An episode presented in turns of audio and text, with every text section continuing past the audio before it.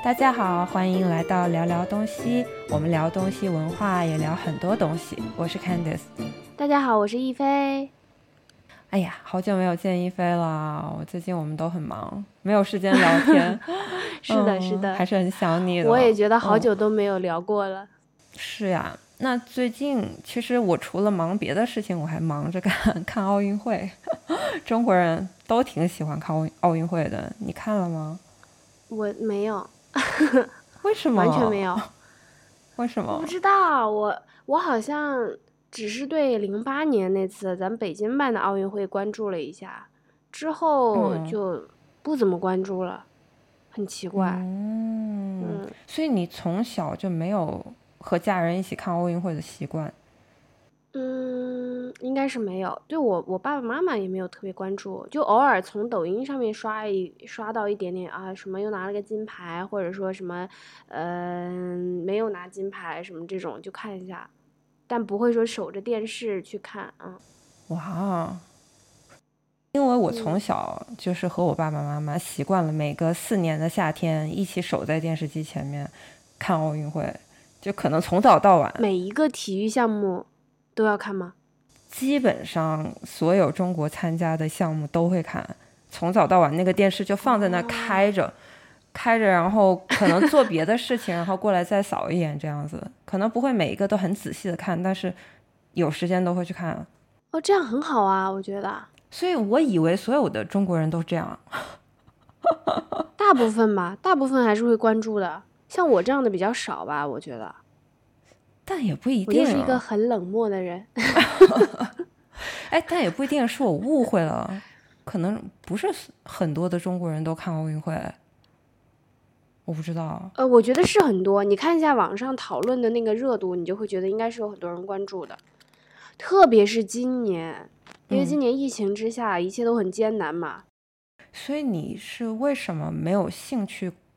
关心这个呢，就是可能因为北京奥运会是我们举办的嘛，所以你有兴趣看。可是北京奥运会我也只看了开幕式啊。真的吗？哇，那新闻你会看吗？比如说谁得了一个金牌，谁得了一个银牌，这个你会看吗？我不会专门去搜索这个新闻看。比如说我呃换就是看电视的时候不小心看到那个新闻在播，我就会停一下看一下是什么结果。但不会专门去搜，或者是等在电视机前等到新闻的时间去看这个结果，我不会。嗯，因为我从小就是和我爸爸妈妈，暑假的时候，每四年一定会关注，就是电视开在那儿一直放着，有事可以去做事儿，但是做完事儿就过来瞅一眼，这样就会基本会看所有的，关心所有中国队参加项目。我完全没有。你完全没有。嗯，其实我不是一个特别热爱体育的人，你也知道，我以前跑步巨慢。我知道，但是我特别喜欢看奥运会。我，你觉得为什么中国人喜欢看奥运会？我觉得就是一种国家荣誉感吧。本来中国人的这个凝聚力和国家荣誉感就很强，嗯，然后体育呢，特别能体现一个国家就是的那种。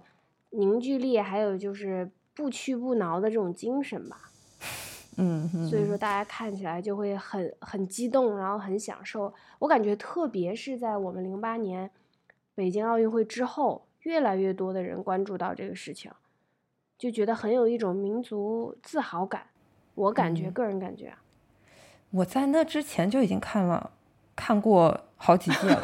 我从小，我还是个小娃娃的时候十分关注。哦，哎，现在这样说起来，我觉得很早很早，咱们国家参加奥运会的那一批人好辛苦啊，因为那个时候我们国家条件也不是很好嘛。对。然后去出去参赛的人也不是那么多，又没有像现在一样，就是全国人民都很关注，所以那个时候他们，哎，我觉得真的很辛苦。我觉得我算是从小见证着这个体育发展的一个人呢。其实我记得小的时候，我看就中国也参加不多的项目，也得很少的金牌。我们好像从来没有说过得到什么前五名，更别说什么第一名、第二名了，就从来没想过这个事儿。可能十年、二十年的发展真的特别快，到今年到今天为止，虽然还没有闭幕，但中国的金牌数一直排在第一名。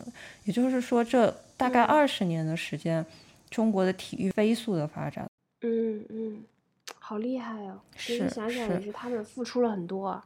嗯，我其实问过好多国家的学生，因为我很好奇嘛，就别的学别的国家他喜不喜欢看奥运会，但我发现就是大部分国家没有这么多嗯中国人这么有热情去看奥运会，可能我觉得日韩的人会比较喜欢看奥运会，然后美国人是真的嗯非常少，除非他很喜欢这个项目，可能他感兴趣，他才会去看。普通人就会和你一样。就不是特别关心，如果新闻有，他会看一下这样子。嗯，你觉得为什么？是不是因为国外？我我以美国为例啊，我猜测就是他们的运动员基本上是代表个人吧，就是从一开始训练这个项目都是个人投入比较多一些，就是自己去学，然后去找找教练啊，自己交学费这种。但是咱们国家很多项目，嗯嗯，就我们嗯。不是有国家队吗？还有国家培训基地啊，什么这种，就是嗯。从你进入国家队开始，你代表就整个国家，所以说感觉就是你背后所代表的人和事物不一样，是是是。你肯定关注的这些人群就会不一样。我感觉是这样啊，就美国人说我自己去训练，我自己找的教练，那自然而然别的人也就不会这么关注这个事情嗯了。，对对对，还有一个原因是这个爱国主义的浓烈程度可能还是有一点区别。以刚刚你说的美国为例，其实美国是一个个人嗯主义更浓的一个国家，不是说不爱国，是说他们会把自己的优秀放在第一位，而不是说把国家的荣誉放在第一位。我觉得是，嗯，但是我们好像不太一样，我们的使命感很强，然后国家荣誉感很嗯强。，对，所以间接证明你是一个假的中国人。怎么会这样？突然我就变成了一个假的中国人。哎，但是我发现一嗯个变化，就是嗯，通过奥运会这个，我发现就是中国人民心态的一个变化。以前嘛，你你一直在看奥运会，你可能有感觉，以前我们对于这个金牌就是特别的渴望，嗯，然后无论参加什么比赛项目，都想冲着金牌去。是，就如果没有拿到金牌啊，就会特别的难受，甚至说那个时候早的早年那个时候，嗯，有些民众都会责备说你为什么没有拿到金牌？对国家这么努力的培养你，对对对，但是现在从今年的奥运会，大家就可以看到网上的一些评论，即使是没有拿到金牌，大部分的网友都还是很肯定的，就是说已经很优秀啦，金牌或者是银牌或者铜牌或者没有拿到奖牌都没有关系，就大众的这个心态变化，我觉得是很好的。嗯，我也我也同意。我觉得有两个原因，第一个原因是你刚刚说的爱国主义和个人主义的这个原因，就是可能中国人因为他觉得好像运动员代表整个国家，所以你如果没拿到金牌，好像是一个国家的荣誉失去了。但是美国如果没拿到一个金牌，就是你嗯一个人没有得嗯到金牌，没关系嘛，对吧？嗯嗯嗯，对，另一个你说的，我觉得这个非常有意思，因为你没有看比赛，所以我跟你说一个事儿。这个事儿我不知道你有没有看微博热搜或者看嗯新闻。美国的体操运动员，一个女选手叫拜尔斯，嗯然后他基本上，嗯，基本上算是一个无敌的全能选手，就是能个人能力非常的强。那这一届嗯的期待也是期待他能拿，比如说个人全能金牌，或者是帮助美国队拿团体金牌。结果嗯我在看比赛的时候，发生一件非常奇怪的事儿，就是比赛到第二项，他跳马的时候，她嗯有失误，好像脚踩出去了吧，就没站稳，之后他就消失了。就是比赛了两项之后，他就再也没有出现。然后一个替补队员上场帮他比赛，嗯就是他们团团体金牌的时候，我当时就在想是应该是，对我就当时就在想这应该是受伤了吧，我想可能是受伤了。结果后面的新闻出来的时候说，他当时觉得自己真的不能比赛了，他觉得有心理问题，他觉得压力太大了，那个时候已经不能承受了，他选择退出比赛。啊但是美国队还是表现得很好，个人全能的时候，他也退出了，让他们的一个呃替补选手吧，就最后得了一个金全全能金牌，也挺厉害的。但是美国民众也讨论这件事情嘛，就是嗯。大部分人当然还是鼓励，觉得你啊应该关注自己的身心健康是很重要的，这个是很好的。也有一部分少部分的人批评他，说你为什么退出比赛？你凭什么浪费奥运比赛的名额？然后如果你觉得你心里可能有问题，你可以不参加比赛，让别人去比赛啊，或者是怎么样？为什么临时的退出比赛？然后我就想到了刘翔，对我也想到了他，我知道这个事情。对，就当年被骂的很惨嘛。对我爸都，我爸都骂他呀。你知道，我爸作为军人，他就觉得你是不可以中途放弃的。他他就觉得，因为你知道军人的那种观念嘛，他觉得就算是要了命，你也得坚持下去，就是这种。是。然后我就跟我爸争吵，我就说，他确实是已经受了很重的伤，他走路都很难了。你就这样强撑着，就是跛着脚走完，有什么意义呢？是表演给谁看呢？然后我爸就说：“他说，可是他是肩负着全国人民的期望，就是那种我就跟你讲的那种使命感嘛。”对。然后我说：“是他自己想肩负的，还是我们强加给他的？”反正我当时是觉得刘翔的退赛，我是能理解，因为肯定很痛。你在那种情况下，我认为哈，但凡他能够坚持，他应该都会坚持的。肯定是真的太痛了，不然就如果走完要残废了，所以他还选择放弃的。我是完全理解的。我也是，我也是。但我肯定代表一部分人的想法，我爸爸肯定又代表一部分人的想法。没错，没错。但是像你刚刚说的，到今年开始就觉得更宽容了，对待我们的选手，如果没拿到金牌，我们也是鼓励。是的。但是在当年那个时候，就是我觉得还挺惨的。而且我觉得他不光有身身体上受伤，可能他的心理健康，其实我觉得他也是顶着很大的压力，他做出这个选择其实也是很不容易的，身心俱疲做出了这个选择之后，还被这么多人骂。因为刘翔当年的成绩就是太出乎大家意料的好了，然后他一下子就被捧得非常的高，所以我也觉得，就是媒体啊应该注意一下，就是不要有个人有一个人。突然有了成绩之后，所有人都把他捧得很高很高很高。就之前从来不关注他，因为你把他捧到这么高之后，他一下子短期内能不能够承受这么大的变化都不一定。对，有些人心里是可能会承受不了的。就捧得越高，压力就越大嘛，摔下的时候就会越重。反正我觉得当时的媒体是做的不太好。我看了这么多奥运会之后，我发现一个问题，就是可能以前的运动员可能羞于启齿吧，说自己的心理问题。但是这一届我看采访的时候，我发现有一些采访，很多顶级运动员都提到他们的心理问题，就是他们。背负了太多，不管是美国的运动员、中国的运动员，可能英国的运动员，他们一旦得到了一个金牌之后，他们身上就背着很多的希望，所以他们有很大的压力。我有一次看，应该是张继科，你知道张继科吗？我知道，知道。嗯，就是我们国家的乒乓球算是比较厉害的嘛，对吧？相对来说，国人国人可能会以为我们的乒乓球选手。应该不会有很大的压力吧，而且张继科 就是那种比较皮的嘛，玩世不恭的，有一点那种感觉，就会想怎么他还会有心理问题吗？当然他还不到心理问题，但是他说他们的心理问题找心理医生有时候是解决不了的，就是他说在比赛的最关键的那一刻，你心里的想法是一个心理医生没有办法知道的。嗯，当然医生都不是全能啊。很少人能能体会到顶级赛事的运动员那个时刻的心理，他没有体验过，他怎么可能知道呢？所以他说他就去找那个刘国梁聊天嘛，因 为刘国梁以前他的教练也是一个顶级运动员嘛，对，他说还不如找教练聊天更有用，对，对啊，因为教练才是真正经历过他所经历过的那一刻，所以才能给到他一些意见嘛，嗯。你知道张继科是我以前同事的哥哥的队友，就我之前在的那个，对我之前就是那个在成都最后一份工作的时候，我不是跟你说都是跟外国人一起工作嘛？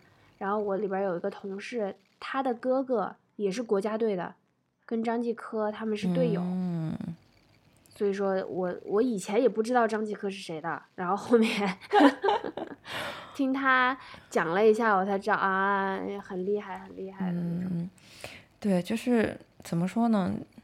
现在很多在国外的球队或者是什么，不管什么运动吧，他们有专门的一种心理医生，就是运动心理辅导。我觉得在中国好像还没有重视起来，这可能没有那么普遍。我觉得应该重视起来。就不管是运动员还是普通人的心理健康，在现在我觉得都应该更重视一些。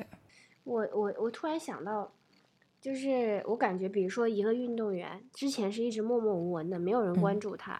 有一天他拿了金牌之后，所有的媒体蜂拥而至，然后去报道他，搞得全国所有人都知道他，就开始追捧他呀，然后各种粉丝就出现了，然后他一下子就好像走到人生巅峰一样。被特别多的人认可，然后之后呢，拿完金牌之后，如果你不去参加活动，不去参加媒体的亮相，你慢慢慢慢又会沉下去，就会被大家遗忘了，没有人去关注你，最后你的生活是怎么样，没有人知道，这个落差太大了。是的，我觉得一般的人可能心理上都承受不了这种落差的。哎，你别说别说，我前段时间看新闻，就是有一些。以前的老的运动员得的金牌，他把他的奥运会金牌拿去卖，因为他的生活太潦倒了，太穷苦了，没有办法卖掉他的金牌，难受。嗯，对呀，好心酸啊，听起来。是，运动员是一条很难走的路，很少人能走到最顶峰，做顶级运动员。那那些默默无闻的运动员，可能。他一辈子也没有一个特别好的生活，当然可能，说不定他们更幸运，就是他们有一个很平稳的生活，没有这样的落差感，也很难说，对对，也很难说哪一种生活更好，对吗？反正我觉得像你刚才说那种专门针对运动员的那种，呃，心理咨询师，我觉得特别的重要，而且本来针对奥运会还有各种体育赛事来说，宣传的都是一种健康和体育精神这种理念嘛。那其实心理健康有时候我觉得比身体健康更重要，对，都重要。其实是应该每一个队都要配几个这样的心理医生的，是是都很重要。运动员也都很多伤病，他们真的是身心都都很累，所以真的要好好的。对呀，我听着觉得好痛苦啊！我的天呐，太辛苦了。对，那我根本就不行，训练的第一天我就逃跑。我想，我跟你讲。我是一个多么懒惰、多么软弱的一个人。我小的时候自己把游泳学会了，就是那种狗刨，你知道吧？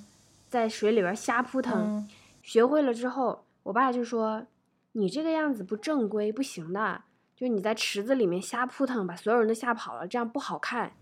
然后，呃，也很危险。就说你要去，你要是喜欢游泳，你就去找个，就给我报了个培训班去正式的学习。”然后我就去参加那个培训班，很快我就成为了第一个逃兵。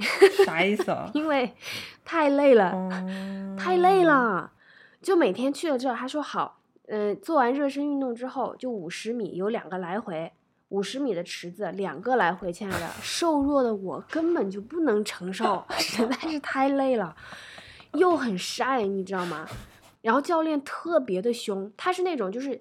刚来学游泳的小孩儿，一个个瘦小的跟蚂蚁一样。他说让他跳水，人家都不会游泳，他让人家跳水，克服心理恐惧嘛。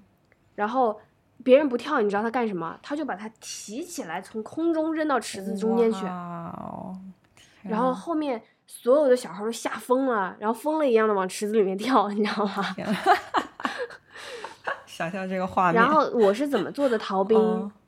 是因为游的太累了，然后那天要教蝶泳，天蝶泳真的特别的累，对我实在是受不了了，我就说老师我要去上洗手间，老师说你去吧，然后我待在洗手间没有再出来，老师没有去捞你了，掉洞里了，太多小孩了，太多小孩了，他就没有注意到，我就这样在洗手间里玩了一节课，然后。就蝶泳我就没有学，然后我就我就跟我爸 说，我说我不要去了，我已经学会了，实在是太累了，我这辈子也做不了运动员。哎，我觉得好好少有教蝶泳的吧？通常就教个小孩子教个蛙泳不得了了，这是很专业吗？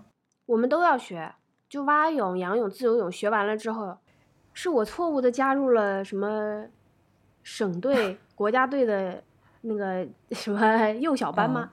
你倒是加入的进去。我不知道。我所以我就跟你讲，我我看到运动员那些那么辛苦，我真的是很佩服。是是是是，因为我是一个特别懒惰的人。嗯，要有多么的自律啊！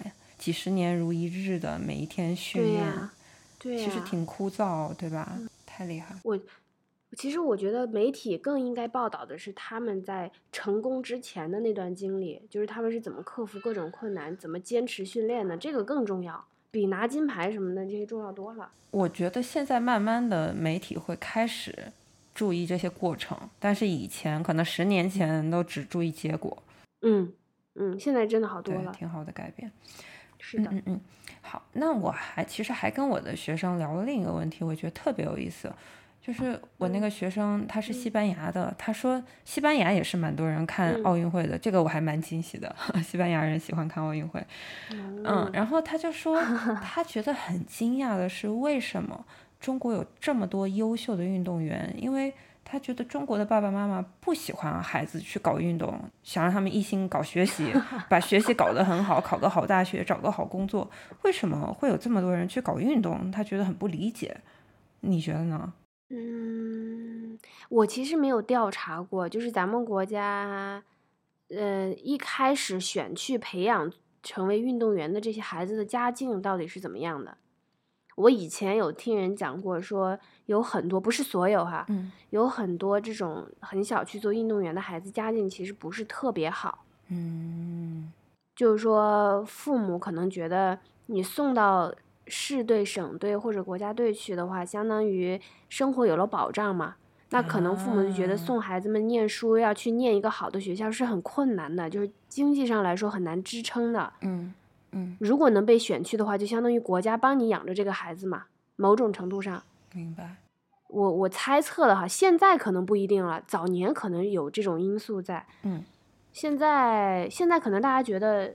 做运动员也是一个很好的出路嘛，你就算退役了之后，你可以做体育老师，或者可以开一个体育培训班，都是挺不错的一个选择吧。对，因为现在父母也挺关心，就是孩子的各方面的发展的。对，身体健康。嗯，我觉得还有一种情况，因为我看运动会看的比较多，就是看了有一些运动员他的家境或者他的背景。其实有两种，一种就是你说的，可能家里比较困难，然后如果他这个运动做的挺好的，他就干脆做这个，没有什么不好，对吗？还有一种，其实家境挺挺优渥的，有一小部分人家里条件很好，就是他们的爸爸妈妈支持他做任何的事情，但是这些人是他们真的喜欢，他们热爱做这件事情，支撑他们做下去。比如说这次的乒乓球。女单冠军，他们家她不是那个黄晓明的表妹吗？呃，叫什么来着？什么梦？陈梦，陈梦，对对对。哦哦，对对对对对对对对对。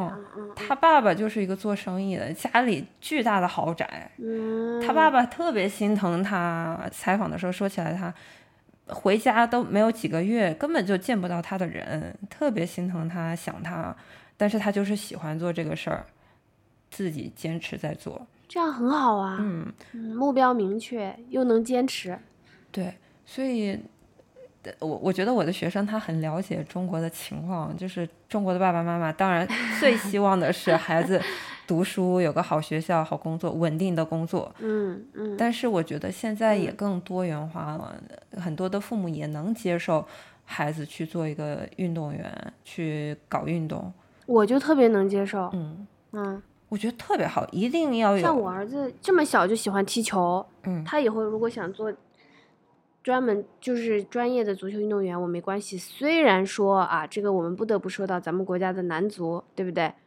虽然说咱们国家的男足，我也不怕就这么说，没什么希望啊，也没有存在的必要。这话我就撂这儿了。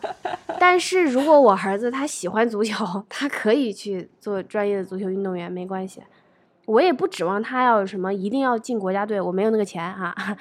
我也不指望他一定要拿什么冠军什么的，只要他喜欢，他快乐就可以。是我我觉得最重要，其实不是说一定要把他培养成专业运动员，而是一个小孩子从小有一个喜欢的体育运动非常重要。对对对，嗯嗯，他要有一个自己能坚持的对啊，爱好和热情所在。嗯就是，而且我觉得现在的人，我们刚刚也提到，心理健康问题比以前的人可能更多一点儿。其实体育运动是很帮助你舒嗯缓你的压力的。如果你有一个定期的喜欢的运动，你时不时去做一做，其实对你释放压力是很好的。哎，而且运动还能帮助你戒掉一些不好的习惯，比如说贪吃贪睡、抽烟喝酒，有一些影响你健康生活的这些习惯，通过运动可能都能有所改善。是呀，所以我如果有孩子，当然我嗯不知道会不会有孩子。如果有孩子，我一定就是要培养一个他喜欢的运动，不管是什么运动。这样说起来，我应该去游游泳了。我已经大概有五百年没有运动过了。哎呦，最近因为这个疫情又开始反复，我本来总是去跳舞的，现在不能去了，伤心。哎，希望这疫情快点过去吧。我好羡慕你可以去学跳舞哦，你也可以啊？我不可以。为啥不可以？学不会。我们那个舞蹈教室就是除了零零后，哇，还有十二岁的，就小学毕业暑假过来学。我真的是，除了这个小朋友之外，就是可爱妈妈，可能她有孩子了，孩子去上课或者干什么的时候，哦他就来跳跳舞，或者是他的孩子也在这儿学跳舞，他也跳，就等他一起回去。哦，哎，那这个挺好的，对啊，对啊。比如说你小孩，你送他嗯去、去练踢球，你也拿个球在旁边踢一下。我也跟着踢一下球。对对我说我来做守门员吧，我去兼职做守门员。哎呦，就是挺好啊，挺好的对，挺好的，挺好。嗯 嗯，好好的，没有问题。你老公喜欢踢球？他喜欢抽烟，不要教坏孩子，抽烟。他他以前好像还蛮喜欢，就是学生时候还蛮喜欢踢球的。嗯，然后，但是他看比赛的话，他喜欢看 NBA 多一些。嗯，对，对，就是，但是他自己要打篮球的话，就身高比较受限制嘛，也不是不能打了，你是有多瞧不起他？是不是？怎么？没有，我陈述客观事实嘛，也不是不能打，因为大家都矮的情况下呢，也就不存在这个问题了，对不对？普遍都比较矮的时候一，针见血没。关系了。哎呀，嗯，中国男生听到我说这个话会很生气的，只要不来追杀我，嗯怎么生气也没关系。对，所以看奥运会还有几天就要闭幕了，但对你来说也没啥，没啥关系，你也没关心。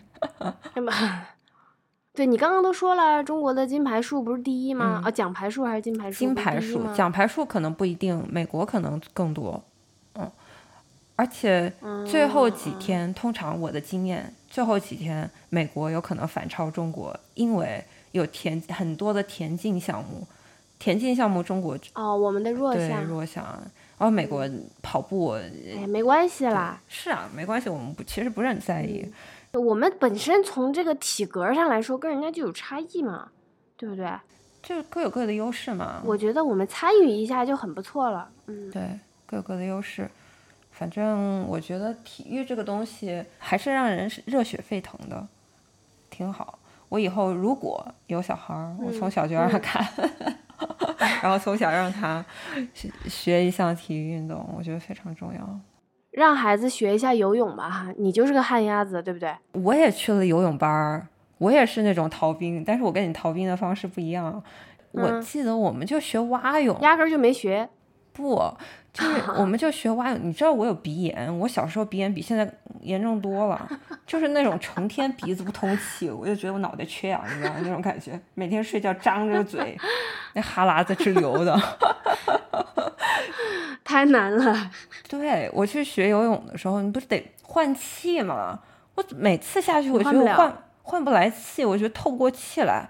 然后有一次，我们的那时候很小嘛，小学才多高，不是那个游泳池都有两米深的那个深比较深的位置嘛。然后有一次我我也不记得我们是教练让我们去两米池，还是我自己去了两米池，应该是你自己去的。我又换不过来气，我在 两米那使劲扑腾，就差点淹死在里面。我从此就有阴影，我就没学了。你这也太危险了。对，我就跟我妈说我不学了，然后就一直没有学会游泳。我有点怕水，因为这件事。你你才几厘米高，那个时候你就敢往两米的池子跑？我那不懂呀，小嘛，少不经事。那你有鼻炎你就麻烦了，你还得背个呼吸机游泳才可以。哎，但是我现在鼻炎好很多，就是现在我其实还是挺想把游泳学会，毕竟是一个基本技能。万一哪天我掉河里呢？那不淹死了是吗？还得学。我跟你说，亲爱的，有很多淹死的人都是会游泳的。啊？为啥呢？为啥呢？嗯，他觉得自己会啊，就是感觉无所畏惧，往河里跳就行了，结果就淹死了。河里边的水和池游泳池的水不一样呢。是。河里头有暗涌的。那我必定是不敢呀，但是我掉进去，我也我也必死无疑啊。亲爱的，你就老老实实去学个游泳，在游泳池里游，它不香吗？啊，是是是，我不可能，我不可能去什么河啊海，疯了。我记得我在香港有一次，香港人有时候喜欢坐那个游轮出海去玩嘛，然后那次跟着我们公司的所有同事一起去，我不知道你有没有看过那种很细的、很长那种泡沫棒。它不是那种救生衣，就是一根长的泡沫棒，然后你可以把你的手、你的上身搭在那个棒上，就是可以浮起来嘛。但是那个棒它特别细，可能是我体体积太大，我觉得它不太浮得起来。那是干啥用的？那个泡沫棒 真是好，对呀。然后那那些同事看着我们拿着泡沫棒，然后又不下水，就把我们一脚蹬下去了。你知道我那个绝望，在海里，我天。我觉得我不知道我沉了多久，就一直往下叭 往下沉，然后慢慢的浮上去的时候，我这真的心这终于提起来了，真的吓死我了，太害怕了。你们你们那朋友真的是可以报警抓他吗？真的是是有什么大病是不是？别理他，这样很危险的。是是，真的很危险。幸亏我没死，两次都没死。我应该把游泳学会，对不对？起来就拿那个什么泡沫棒抽他脑袋，天灵盖给他抽飞，好吗？哎呀，真的是，我都不记得是谁了。我应该记仇，怎么我不记仇？我我现在脑子里想了半天，我都不记得是谁把我推下去了。等你想起来，我们约他出海游泳去，你看我怎么收拾他。约个架，打也打不过。对，我说来来来来来，我们往鲨鱼身边游，来。结果全被吃进去，